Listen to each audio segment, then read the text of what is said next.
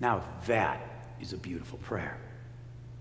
When life is filled with choice, when all thoughts find a voice. Hymn was written about 1910, so just a couple years before Instagram and Snapchat and TikTok. But what a prayer that is for today. All thoughts find a voice, right? So many voices. How do our young people filter which ones to follow? Well, a few years back, a person who at the time was a 20 something wrote a book with what I thought was the agonizing title, Life After God. And he said he had followed voices that had been skeptical about God and God's presence in his world. And yes, frankly, it's not uncommon for young people to express that skepticism. Many of us, myself included, have gone through that period.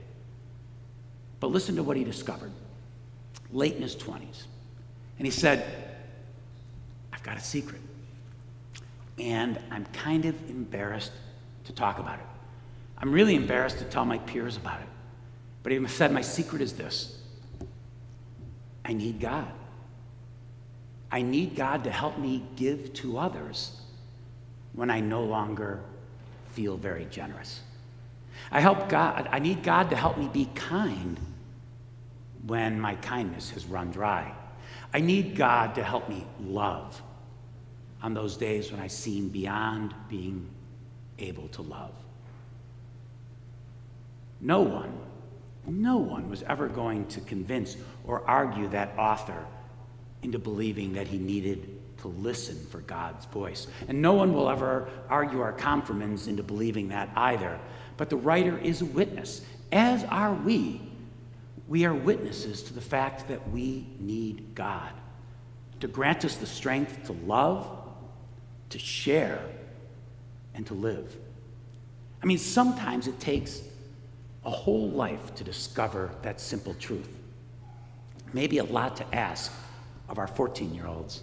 So, one person looking back on his life came to this truth about his journey of faith. And after 50 years of teaching and reading the Hebrew scriptures, Abraham Joshua Heschel came to this conclusion. He said, You know, when I was young, when I was young, I was in awe of intelligence. But now that I am old, I am in awe of kindness.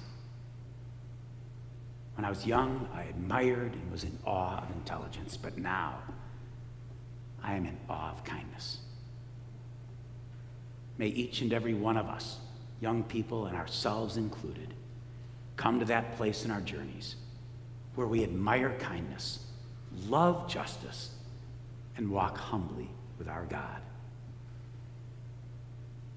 Again, let us pay close attention as we sing our third prayer that dreams that our children, our youth, and all of us will live lives with joyful and open hearts.